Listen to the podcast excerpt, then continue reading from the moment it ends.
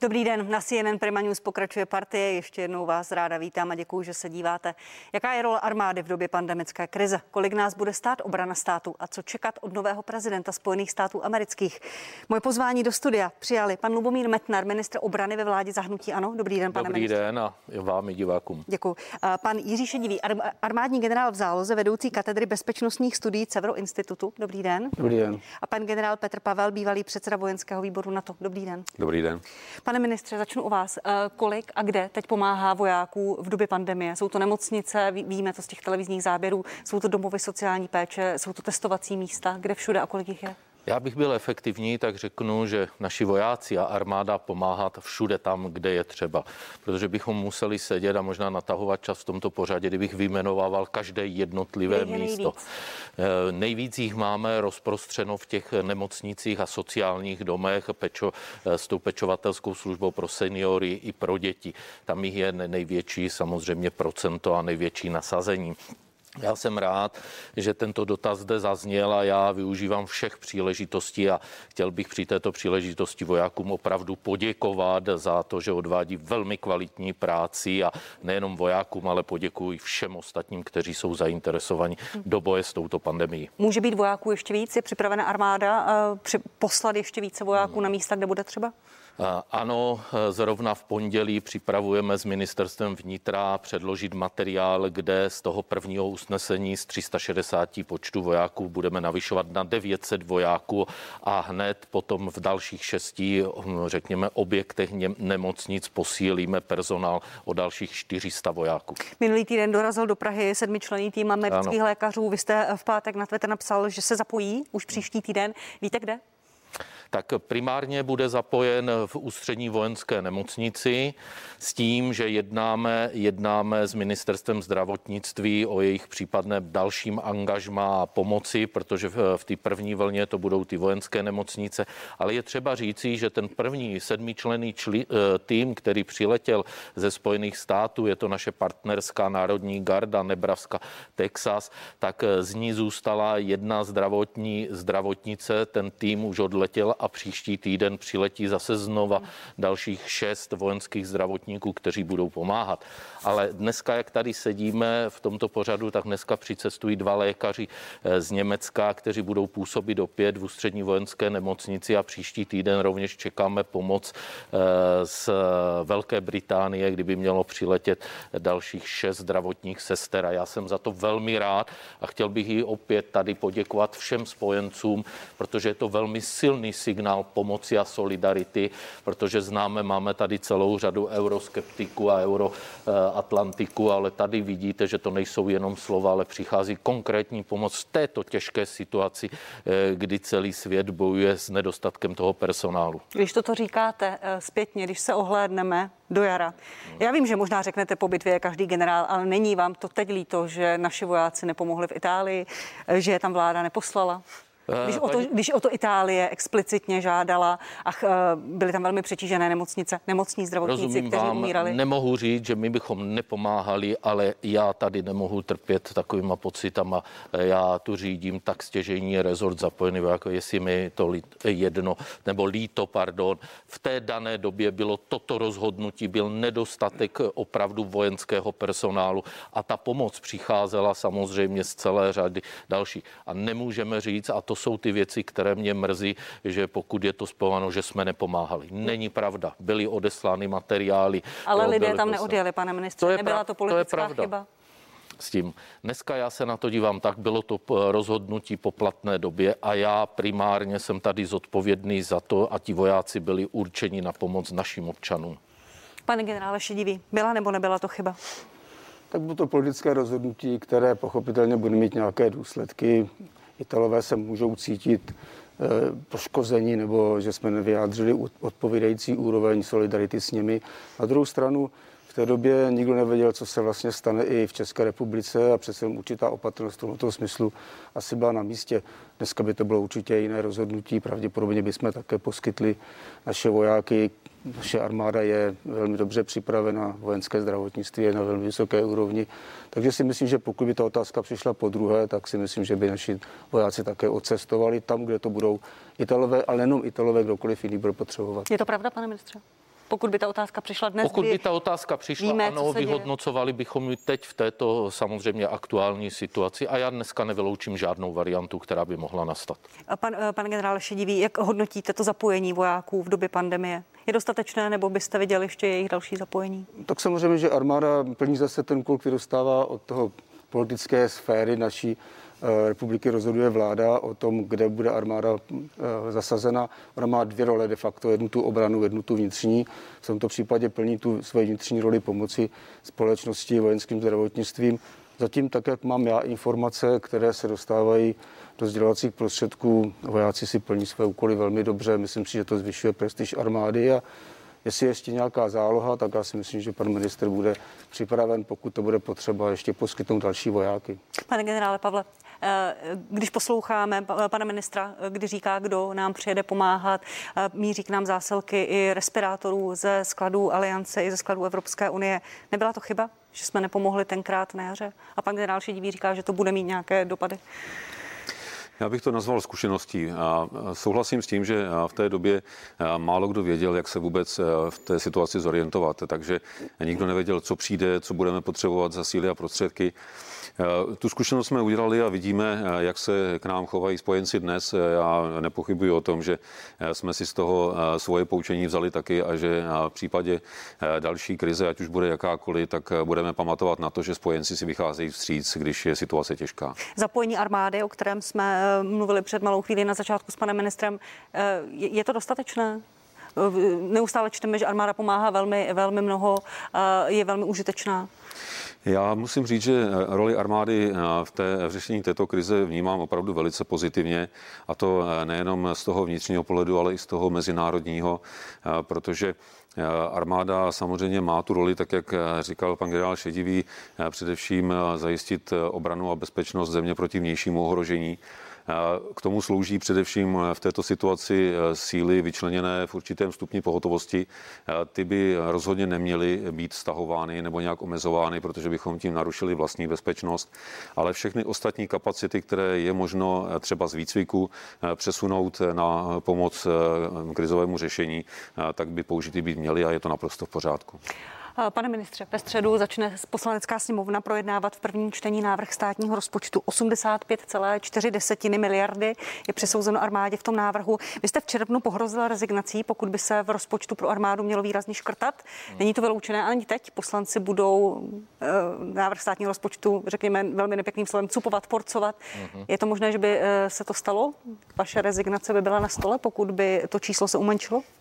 Tak já doufám, že se najde dostatek zodpovědných poslanců a že ten rozpočet, tak jak ho schválila vláda v těch parametrech a i v rámci toho střednědobého výhledu, že opravdu s ohledem na odpovědnost a na eh, ne zrovna zlepšující se mezinárodní bezpečnostní situaci bude schválen. Nicméně vaše Ale vláda je, vaše vláda je stranu, menšinová, hledá podporu ano. u opozičních stran nebo u komunistů, kteří vládu podporovali a podporovali i rozpočty, ale chtějí, ti právě chtějí uh, návrh uh, rozpočtu pro armádu snížit o 10 miliard. Ano, vnímám, vnímám tyto zmínky, které jsou v tom mediálním prostoru. Ano, že by to měl být možná jejich návrh, ale tak, jak jsem říkal. A já, pokud jsem něco řekl, tak určitě za tu moji éru, co působím eh, ve státní správě, já své slovo dodržím. Řekl jste to paní ministrině Šlerové, že musí ubránit rozpočet pro armádu?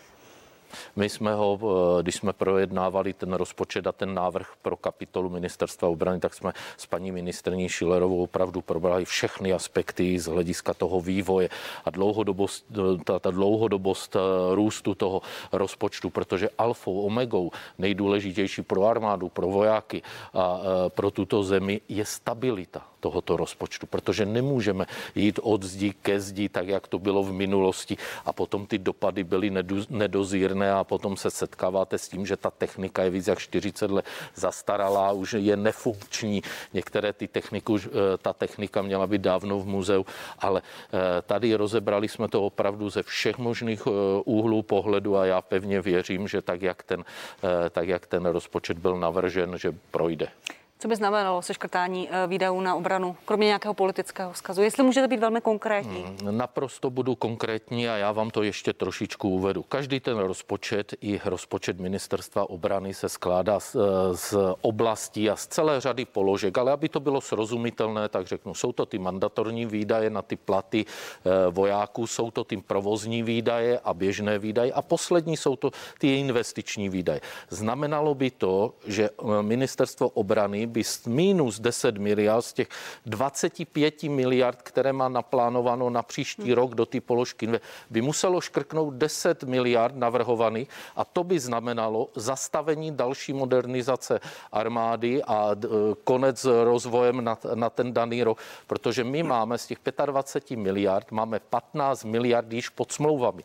A tento stát, eh, rezort obrany musí plnit ty závazky, ke kterým se zavázal. V případě, že by došlo ke krácení. Muselo by se a 90% z toho, z té částky, těch 10 miliard krácení by šlo zrovna z této položky na ty investice a znamenalo to, a to tady říkám se vší vážností, zastavení modernizace, eh, modernizace armády. Panové, jak vy vnímáte ty debaty, politické debaty o možná umenšování rozpočtu pro armádu, požadavky komunistů, pane generále Pavle? Eh, armáda, nebo spíš bych měl říct rozpočet na obranu, protože to nejsou peníze na armádu, je to investice do bezpečnosti nás všech, musí eh, být vnímány eh, tak, že jsou to peníze, které zajišťují schopnost a v tomto případě schopnost obrany našich, našich národních zájmů. A pokud nejsme připraveni do této schopnosti investovat, tak vlastně na ní rezignujeme, buď částečně nebo úplně. A e, my e, máme armádu, která e, je díky tomu, že je součástí kolektivního systému opravdu malá. Ten kolektivní systém, tak jak byl vyhodnocen na základě zkušeností dlouholetých, je skutečně nejefektivnější a za nejmenší peníze. Takže jestliže nemáme žádný lepší, pak bychom alespoň tento díl naší odpovědnosti měli plnohodnotně zabezpečit. A to určitě neuděláme, když budeme neustále Eh, nahlížet na rozpočet na obranu jako na takovou rezervní kapitolu, ze které se dá kdykoliv sanovat nějaký problém v naplňování ostatních kapitol. Pane generále Šedivý, jak vy vnímáte ty požadavky komunistů? Já si myslím, že to je více politika jak realita.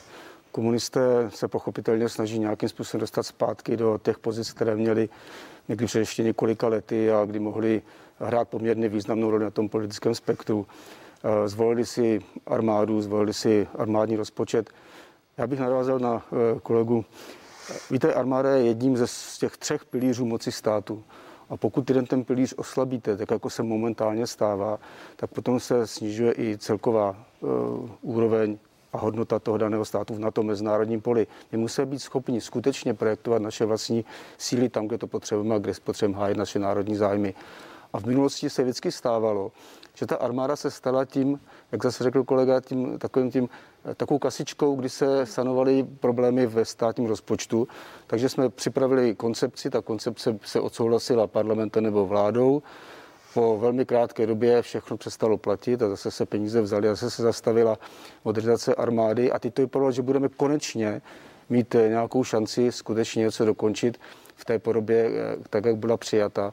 Pokud se to všechno zastaví, tak se ta armáda skutečně stane velmi málo funkční v těch hlavních segmentem eh, své výkonnosti a to jsou mimochodem mechanizovaná vojska, kde se neustále mluví o tom eh, projektu BVPček, eh, které už dneska v plné, v plné míře ten projekt už běží. Takže já si myslím, že je to skutečně politika, která by měla rozhodnout o tom, jaký je všeobecný zájem České republiky a nejenom nějaké partikulární hmm. Eh, zájmy a, ano. jedné strany. Paní redaktorko, abych ještě rád doplnil jednu věc, tak jak máme ty ministriády teď přes ty videokonference, tak žádný tady evropský stát nejde cestou snižování rozpočtu na obranu, byť eh, na každou tu zemi ta pandemická nebo ta covidová situace samozřejmě tvrdě dopadá.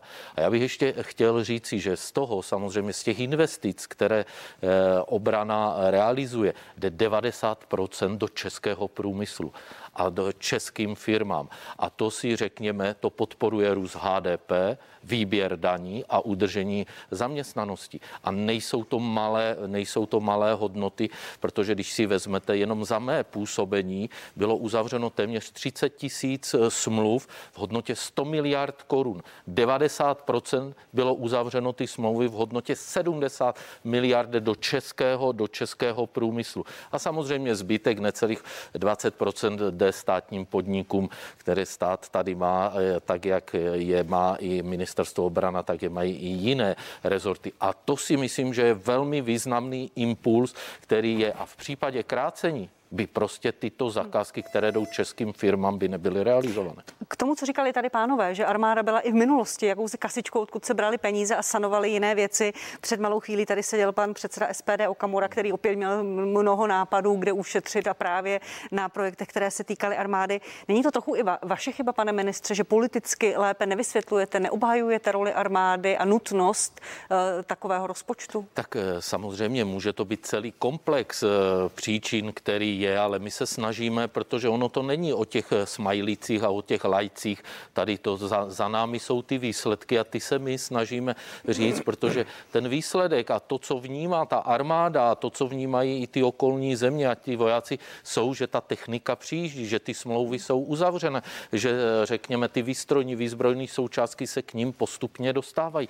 A já vám řeknu v případě, a to řekli pánové generálové naprosto přes, správně, v, v minulosti prostě, když se nedostávaly hm, finance státnímu rozpočtu, tak se šlo na armádu a zkrátil se ten rozpočet. A to už se nesmí opakovat, protože co má dneska armáda to nejčaž, eh, eh, nejcennější? Jsou to motivovaní vojáci, kteří věří tento, v tento systém.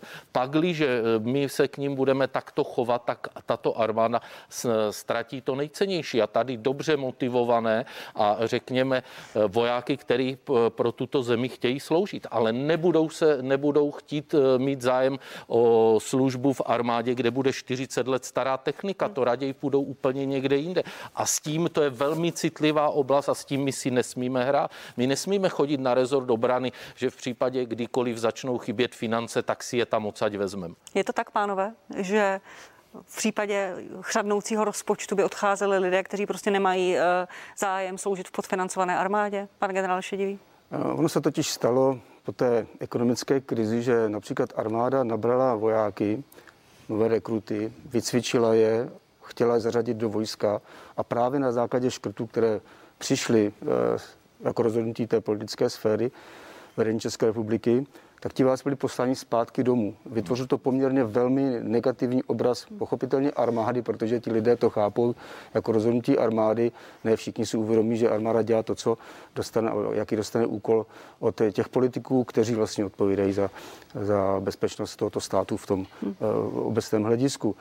A trvalo hodně dlouho, než se armáda dostala zpátky do nějaké eh, odpovídající úrovně a ještě pořád nemá ten počet lidí, který vlastně by měla mít. Eh, ty kalkulace, které jsme prováděli už než jsme vstoupili do Selanské aliance, a když jsme dělali ty první kroky, eh, které měly armádu dostat na tu standardní armádu Selanské aliance, tak tam mluví o asi 35 tisících lidech kteří by měli plus pochopitelně aktivní zálohy. A tohle to je věc, kterou musíme jako vyřešit, protože potom ta armáda nebude schopná splnit ty úkoly, které jsou jim dány zákonem, strategií a všemi těmi politickými rozhodnutími, které jsou potom prezentovány vládou a dávány panu ministrovi, aby je zrealizoval. Pane generále Pavle, stejná otázka na vás. Ono je to dáno eh, tak trochu i eh, celkovým vnímáním eh, naší armády, naší veřejnosti. Sice není převažující, ale je to poměrně ještě silný názor, že vlastně ta armáda je něco zbytného, co můžeme mít nebo nemusíme mít. Když se podíváme na situaci bezpečnostní ve světě, tak ta se ani s covidovou krizí nijak nezlepšila, naopak se mnohé hrozby ještě prohloubily.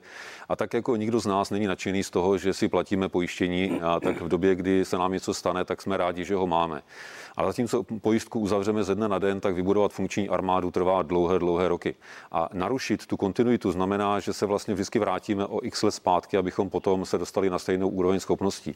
Takže z tohoto pohledu já opravdu eh, bych to eh, prezentoval tak, že je to eh, jedna ze základních funkcí státu, která eh, sice nás nemusí eh, nijak moc eh, naplňovat nadšením, ale je, je nezbytná a měli bychom ji v té nezbytné, nezbytně nutné míře zajistit. Amerika bude mít od ledna 46. prezidenta. V noci se jim za vítěze voleb prohlásil Joe Biden, kandidát demokratické strany. Co čekáte v tomto ohledu od něj, pane ministře? Vysoce pravděpodobně to bude Joe Biden, pokud se nakonec stane pánem Bílého domu ve vztahu k Evropě, k obraně tak já čekám, že se budou nadále rozvíjet ty transatlantické vztahy a také očekávám to, že možná dojde i ke zintenzivnění komunikace a tlaku naplnění samozřejmě závazku v rámci aliance. Protože eh, když se, když se na to podíváte, dva poměrně rozdílní eh, muži, jak eh, Joe Biden, tak Trump s tím, ale v celé řadě agent, které jsou, tak svým způsobem jdou stejným směrem. Ale jsou také agendy, kde ten tlak a možná ten způsob, ta retorika, ta taktika hmm. bude rozdílná. Já očekávám, že ten tlak eh, ze strany Bidena bude větší na tu Evropu, na plnění tohoto závazku. A berte si, on byl také jeden z, z těch mužů, senátorů, kteří stáli u vstupu České republiky, Maďarska, jestli si to dobře pamatuju, a Polsku, Polska do NATO. A podle bývalého velvyslance v USA Petra Koláře byla u Trumpa výhodou jakási předvídatelnost a to také, že během svého čtyřletého mandátu nerozpoutal žádný e, válečný konflikt a Joe Biden je podle něj v tomto ohledu zatím velkou neznámou. Jak to vnímáte vy? Eh, tak já si, já si nemyslím, že je to velká neznáma. Je otázka, jak, jak to bude jako celý ten státní aparát, ten státní establishment, jak bude fungovat, protože vemte si, jestli se tam budou měnit v Pentagonu a na různých stěžejných místech ty pozice, ti jednot, jednotlivé osoby v těchto, řekněme, v těchto důležitých institucích, tak ta předvídatelnost samozřejmě bude složitá. Ale nechtěl bych předbíhat. Já jsem rád, protože ještě na sociálních sítích jsem se k tomu nevyjádřil a využiju této příležitosti, protože jsem věřil, že věděl, že k vám přijdu a já bych mu chtěl Johnu Bidenovi poblahopřát k jeho zvolení a hodně úspěchů v plnění jeho mandátu. Pánové, jak je moc eh, nebo málo eh, pan Joe Biden pro vás předvídatelný v oblasti obrany armády? Já si myslím, že je předvídatelný. Je proto, protože byl vlastně viceprezidentem v Obamově administrativě. My víme, jak se choval, jaké měl názory, my víme i, jaké ty chyby, která eh, Obamová administrativa eh, vlastně udělala a co vlastně stály Evropu, ale i pochopitelně svět, kterých se bude chtít prezident Biden vyvarovat a z tohoto pohledu si myslím, že samozřejmě, že bude asi upravovat některé kroky, které byly v minulosti, některé názory také dneska už bude mít jiné, ale stoprocentně nebude to znamenat, že by došlo k nějaké dramatické změně směru Spojených států amerických. Jenom bych jenom varoval to, že aby si někteří evropští lídři nepředstavovali to, že přestane tlak na 2% HDP a tu spolupodílnictví na budování té obrany Severoatlantické hmm. aliance jako takové. A tam si myslím, že asi někteří procitnou, víme, jaké jsou názory například e, německých lídrů na 2% HDP. Mimochodem problémy jsou i v České republice. A tohle to bude asi věc, kde bude zpočátku důležitá, jak se naladí ty vzájemné vztahy a zda se najde skutečně ten eh, správný přístup jeden k druhému a pak by to mělo fungovat. Myslím si, že lepší, protože Biden přece jenom je člověk méně konfliktní než pan prezident Trump. Eh, pane generále Pavle, vy už jste se na sociálních sítích vyjádřil ve smyslu, že držíte Joe Bidenovi eh, palce. Vaše očekávání směrem k tlaku na 2% hrubého domácího produktu jako alianční závazek výdajů na obranu a jednak také jakási předvídatelnost politická Joe Bidena?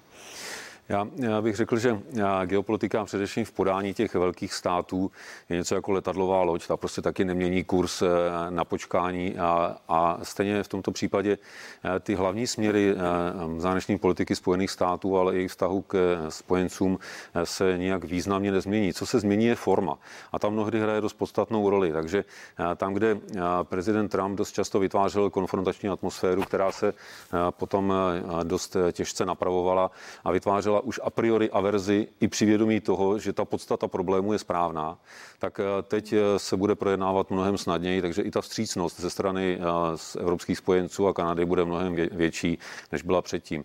Jinak no, také neočekávám žádné základ, zásadní změny kurzu nebo, nebo nějaké významné, významné změny v orientaci. Vy jste napsal na, na Twitteru, že jeho nejtěžším úkolem bude spojení rozdělené společnosti. K tomuto úkolu se přihlásil i Joe Biden v tom projevu v Delavéru v noci na dnešek. Je to vůbec splnitelný úkol? za stavu společnosti, v jakém je teď, zvlášť po té agresivní vyhrocené kampani? Je to těžký úkol, je to úkol na dlouhou dobu a možná jedno období na to ani stačit nebude. Ale ta společnost není rozdělená jenom ve Spojených státech, vidíme to i u nás, vidíme to i v řadě dalších zemí.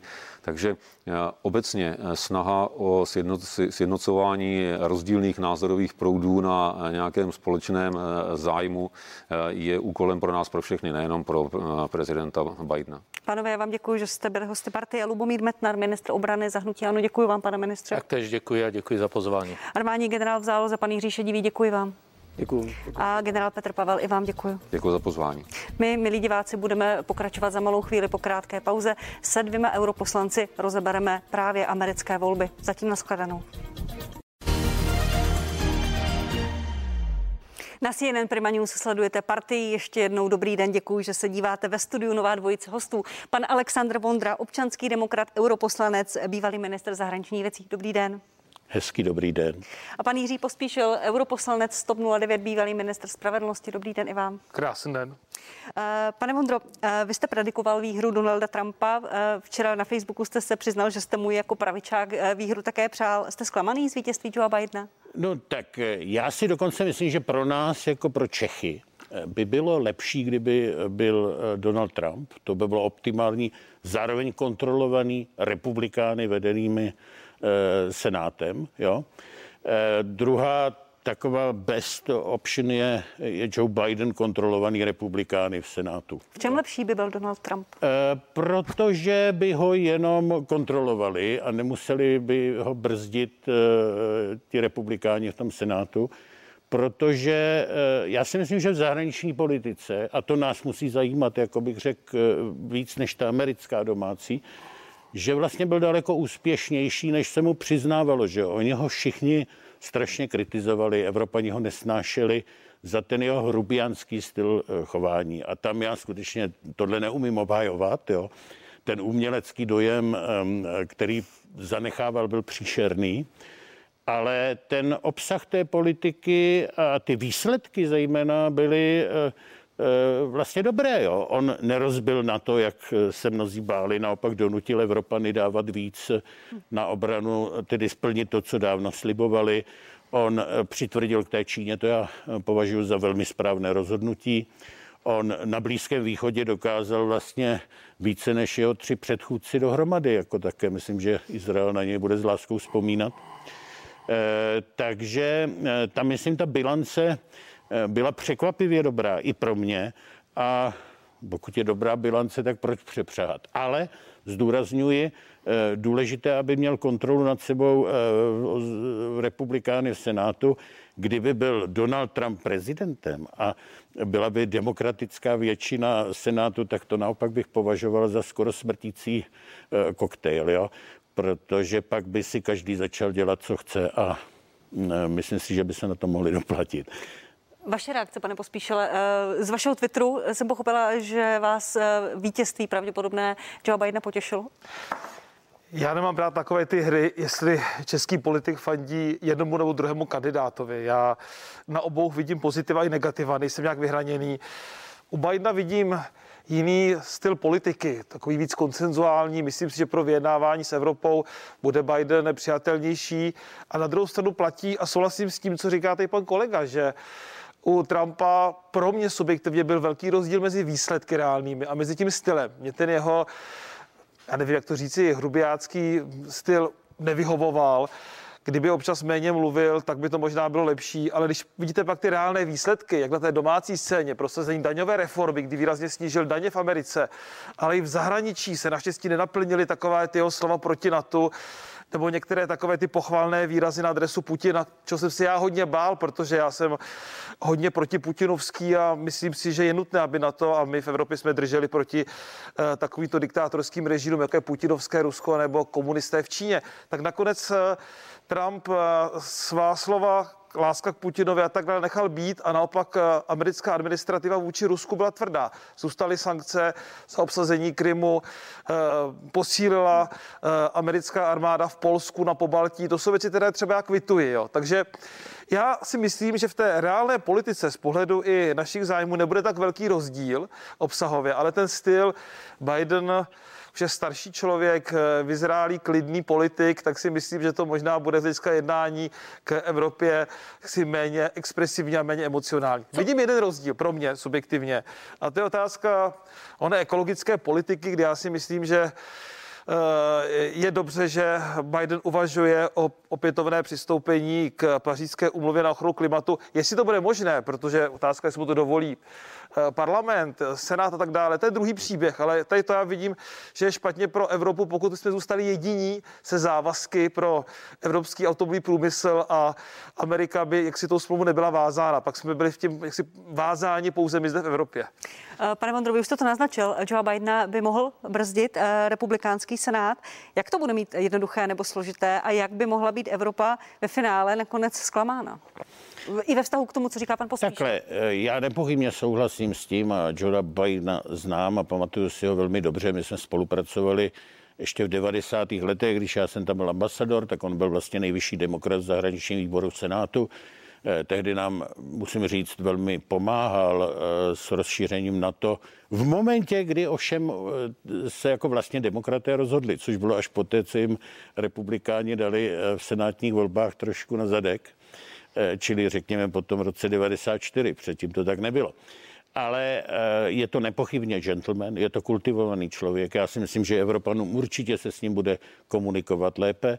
Myslím si, že určitě vlastně takový ten umělecký dojem, uslyšíme krásné projevy, to už včera začalo, to bude, to bude samozřejmě násobně lepší a řekl bych i důstojnější té, té prezidentské funkce. Z druhé strany, aby to přetavil v nějaké činy a konkrétní výsledky, tak to nebude mít vůbec jednoduché. On sám je centrista a já myslím, že nemusíme se ho nějak jakoby ani obávat, ale bude jednak pod obrovským trakem toho levicového, radikálně levicového křídla eh, v demokratické straně, to jsou tam ty tři dámy, Ocasio Cortézová a další, eh, vlastně vůbec takový ty děti Bernie Sanderse, a, a to je socialismus. To je něco, co vlastně vůbec jako já si nepamatuju, že by hmm. jako s americkou politikou eh, v minulosti eh, lomcovalo. Eh, takže bude pod tlakem odboru. Či to je jeden tlak. A pak je druhá věc, bude-li tedy kontrolován v Senátu republikány a vy jste četla ten můj facebookový status. Ano. Je tam jedna věc, kterou, když já jsem to včera vlastně postoval, tak eh, eh, se během toho vlastně změnila jedna věc. Ta republikánská většina ještě není jistá v Senátu protože vlastně budou ještě dvoje, eh, vlastně druhé kolo, dvojí v Georgii, jo, protože tam jedno bylo sam, určitě jisté, že tam bude v lednu, ale teď se ukázalo, že bude muset být i volba toho druhého senátora ještě jedno to bylo během včerejška, protože on nedocílil 50%, to se zastavilo 49,8%. Eh, a, a takže tam uvidíme. Ještě furt stále je ta možnost, že to bude nakonec 50 na 50 senátů a pak by rozhodovala viceprezidentka a pak by samozřejmě Biden měl úplně jinou situaci. To by byla jako ta modrá většina vlastně ve obou komorách a, a, a, a v Bílém domě ale to je něco, čeho já se skutečně obávám, protože by to mohlo Ameriku posunout někam, kde jako jí moc neznáme. A Co by to znamenalo pro, pro Evropu? pán Joe Biden, kterého já si vážím a vůbec bych se ho nebál, by byl pod tím obrovským tlakem a myslím si, že v tom věku nevím, jak bys dokázal tomu čelit. Eh, pokud by se stalo to, co říkáte, jakou roli by v tom hrála paní pravděpodobně nová viceprezidentka Kamala Harrisová? To neumím říct, protože je to vlastně v tomhle velká neznámá. Ona sama nemá prostě nějaký radikální profil, proto on si ji vybral, protože vlastně oni se báli, že když eh, do těch voleb půjdou jakoby s tou radikální pozicí, tak nemají šanci Trumpa porazit. Ale je to, myslím, nepopsaný eh, list, nemá zkušenosti v těch zahraničních věcech a tam pak skutečně jakoby hrozí, že eh, ten tlak zleva ho jakoby mohl dovést ten Bílý dům opravdu do eh, polohy, kterou my ještě eh, neznáme, včetně určitých závazků zahraničí. Já takhle, já nechci strašit. Myslím si, že krátkodobě skutečně tady nic hmm. jako nehrozí. Ale dlouhodobě, myslím, Amerika se mění a musíme s tím začít počítat. Pane Pospíšil, vaše reakce na to, že Joe Biden by mohl být pod tlakem toho levicového křídla v demokratické straně, který je reprezentován ano, on, Alejandriou Cortezovou a tak dále? On pod tlakem určitě bude. A přesně platí, co říkal tady pan kolega, že je důležité, jak dopadne Senát. Pokud bude Senát demokratický, tedy celý kongres, bude v obou komorách demokratická většina, pak ten tlak může být efektivní, protože bude možnost levicové návrhy demokratické administrativy prohlasovat. A pak hrozí to, co říká tady pan kolega, a asi taky opravdu není úplně eh, přáním nás, nebo mým jako pravicového politika, aby tam vítězily některé levicové experimenty. Na druhou stranu je otázka, nakolik, když bude Senát, řekněme, republikánský, nakolik tedy vůbec nějaké návrhy demokratické administrativy projdou. Já stále spolehám na to, že i ti někteří senátoři v těch dvou táborech jsou více či méně umírnění a že třeba bude schopen Biden jako diplomat, člověk, který v Senátu dlouhá léta působil, který má přáteli mezi republikány, třeba nějaké věci, které nebudou mít čistě i logický charakter, eh, prohlasovat s některými eh, senátory za republikánskou stranu. Tady bude právě důležité to, že je to člověk, který v politice 47 let, nebo v takové dlouhou dobu dlouhou má dobu. přátele i v druhém táboře mezi těmi umírněnými uh, republikány a bude tedy jeho zkušenosti a řekl řeknu, promiňte, šediny a nemyslím to ve zlém, mohou vést k tomu, že se podaří třeba některé věci prosadit. Ale víte co, já pořád si myslím, že asi není třeba, a já bych to také i nepodporoval, aby zde byl teď prezident, který bude aktivistický, který prohlasuje, otočí úplně kormidlo, prohlasuje celou řadu levicových změn, zruší daňovou reformu Trumpa a tak dále. To určitě nechci. Eh, dneska ta eh, společnost eh, má ve Spojených státech amerických celou řadu problémů.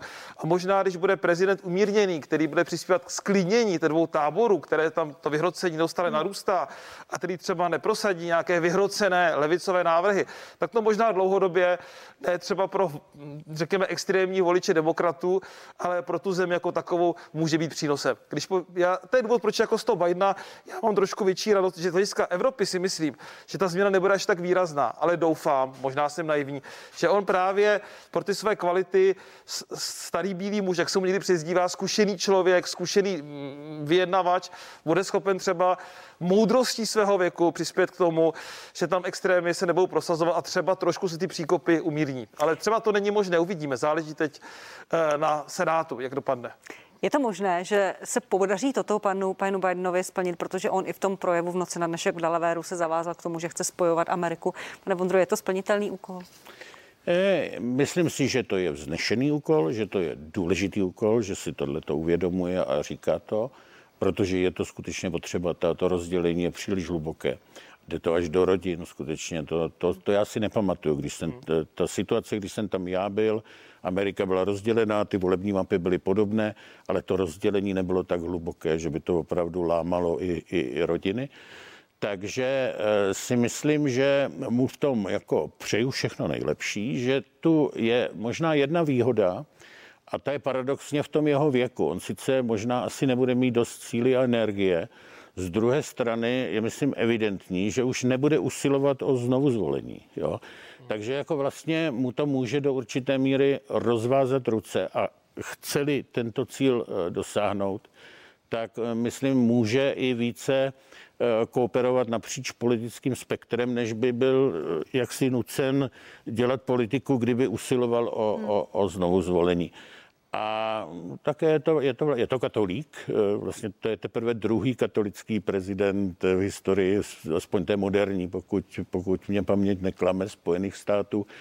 Takže možná někdy ten katolík může mít vlastně jako tím, že má větší větší pochopení pro hříchy než, než ten zanícený protestant, tak možná eh, do toho může být vybaven také o něco lépe. Ale to už je jenom taková eh, poznámka, bych řekl na okraj. Děkuji. Eh, váš kolega z občanské strany, z občanské demokratické strany Jan Zahradil napsal, že se těší na Trumpa, nesvázaného funkcí s vlastním think tankem, plného zemanovské touhy po pomstě.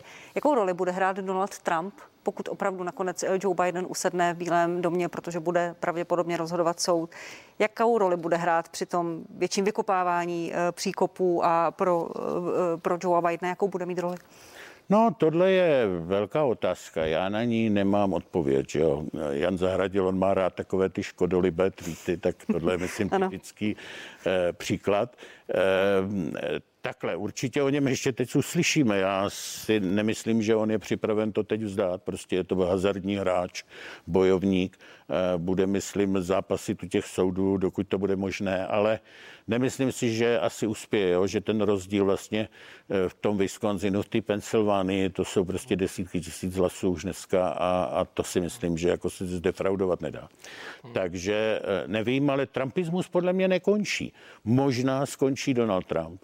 Možná bude hrát někde golf a bude mít občas jedovaté řeči, ale podle mě ta politika eh, s takovým tím troš, ta, ta, ten zájem o toho Američana na středozápadě, že republikáni tohleto budou držet dál a pokud najdou způsob, jak oslovit eh, eh, konzervativnější hispánské voliče, tak si myslím, že mají před sebou velkou budoucnost. Pane Pospíšile, další role Donalda Trumpa. Já, já to vidím velmi podobně. Já osobně si trošku myslím, že Teď ten mediální nástup Donalda Trumpa, který vytváří ze sebe oběť spiknutí eh, možných jaksi umyslných pochybení při sčítání hlasů, že to je tak trochu i taktika, jo? Taktika člověka, který asi vnitřně může uvažovat o tom, že za čtyři roky třeba bude znovu kandidovat a když vstupujete potom do toho zápasu z pocitu politické oběti, které bylo ukradeno vítězství, tak tím aktivizujete své příznivce. Hmm. Takže já dneska nemím rozlišit, jestli to, co se teď děje, jeho emoce a ta jeho pozice hazardního hráče, jak říká tady přesně pan kolega, a nebo je tam trošku už jako příprava na to, Dobrá, buď za čtyři roky a nebo už teďko ještě hraje jako větší roli, protože já nevěřím tomu, že to je jenom emoce. Jo? To je jako, Trump umí umě pracovat s emocemi, ale má ty věci pro často velmi promyšlené, jak to je, ale jsem like, jak to sleduji zvenku. Takže já si myslím, že tam bude velká snaha zůstat na politické scéně. Uvidíme, co republikánská strana dovolí.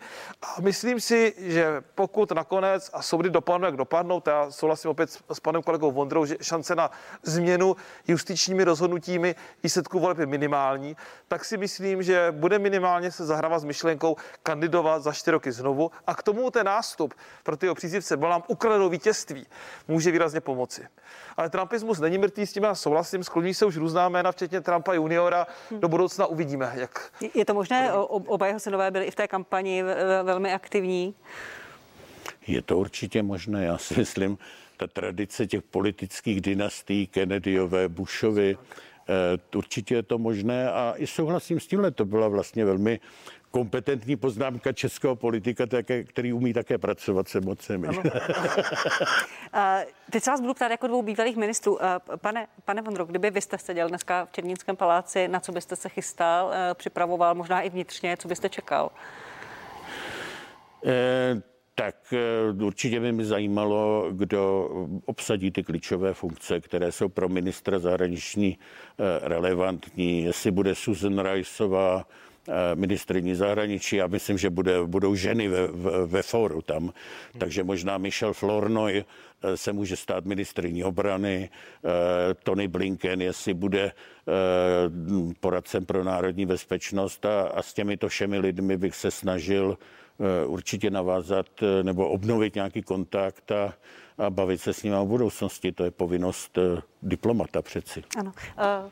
Pane Pospíšile, jako bývalý minister spravedlnosti, jak vnímáte tu debatu o legitimnost volby? Donald Trump používá velmi silná slova. Tyto volby nám byly ukradeny. Je to podvod, mluví o korupci, o falešných hlasech. Ne, tak to je samozřejmě, to je právě ten politický postoj. Jo. Já si myslím, že sám jako chytrý člověk nemůže věřit tomu, že tam byly sfalšovány miliony hlasů. Jo. A promiňte, a, a když jste včera poslouchal, no. možná jste poslouchal Rudyho Giulianiho, ano. který uh, v té tiskové konferenci říkal tyto věci. Tak, tak zatím ze všema streamy se to konzultovali i s lidmi, kteří permanentně sledují jako některé klíčové mainstreamy v Americe, opravdu mají ten často sledovat podrobně, nejenom z přenosu českých médií, tak zatím Giuliani a nikdo jiný žádné argumenty nepřinesl. Jo. Zatím je to v rovině Eh, spíš spekulací, že nepustili někam pozorovatele za republikány a tak dále, ale že by někdo přinesl nějaký důkaz, že došlo k sfalšování možných desítek tisíc hlasů, protože, jak řekl správně pan kolega, tam jsou rozdíly ne několik set hlasů, ale desítky tisíc hlasů v těch klíčových státech.